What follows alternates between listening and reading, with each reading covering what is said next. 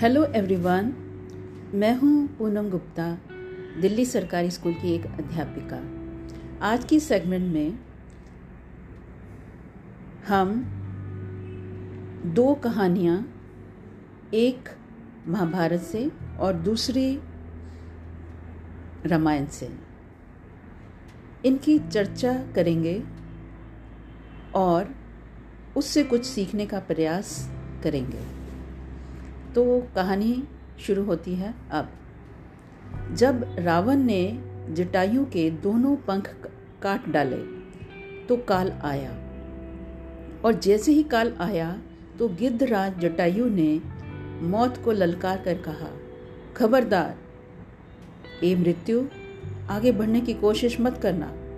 मैं मृत्यु को स्वीकार तो करूँगा, लेकिन तू मुझे तब तक नहीं छू सकती जब तक मैं सीता जी की शुद्धि प्रभु श्री राम को नहीं सुना देता। मौत उन्हें छू नहीं पा रही है, काँप रही है, खड़ी होकर। मौत तब तक खड़ी रही, कांपती रही। यही इच्छा मृत्यु का वरदान जटायु को मिला। किंतु महाभारत के भीष्म पितामह छह महीने तक बानों की शैया पर लेट करके मौत का इंतज़ार करते रहे। आँखों में आँसू हैं, रो रहे हैं, भगवान मन ही मन मुस्करा रहे हैं। कितना अलौकिक है यह दृश्य।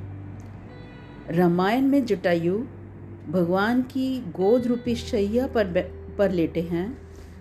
प्रभु श्री राम रो रहे हैं और जटायु हंस रहे हैं। वहाँ महाभारत में भीष्म पितामह रो रहे हैं और भगवान श्री कृष्ण हंस रहे हैं। भिन्नता प्रतीत हो रही है कि नहीं। अंत समय में जटायु को प्रभु श्री राम की गोद की शैया मिली। लेकिन भीष्म पितामह को मरते समय बाण की शैया मिली।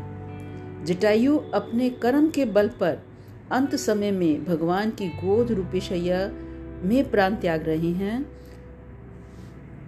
प्रभु श्री राम की शरण में और बानों पर लेटे लेटे भीष्म पितामह रो रहे हैं। ऐसा अंतर क्यों? ऐसा अंतर इसलिए है कि भरे दरबार में भीष्म पितामह ने द्रौपदी की इज़्ज़त को लूटते हुए देखा था, विरोध नहीं कर पाए थे। दुशा, दुशासन को ललकार देते, दुर्योधन को ललकार देते, लेकिन द्रौपदी रोती रही, बिलखती रही, चीखती रही, चिल्लाती रही, लेकिन भीष्म पितामह सिर झुकाए बैठे रहे। नारी की रक्षा नहीं कर पाए। उसका परिणाम ये निकला कि इच्छा मृत्यु का वरदान पाने पर भी बाणों की शैया मिली। और जटायु ने नारी का सम्मान किया। अपने प्राणों की आहुति दे दी तो मरते समय भगवान श्री राम की गोद की शैया मिली। तो जो दूसरों के साथ गलत होते देख देखकर भी आँखें मूंद लेते हैं, उनकी गति भीष्म जैसी होती है। और जो अपना परिणाम जानते हुए भी औरों के लिए संघर्ष करते हैं, उसका महात्म्य जटायु जैसा कीर्तिमान होता है। थैंक यू सो मच आशा करती हूँ आपको ये कहानी पसंद आई होगी।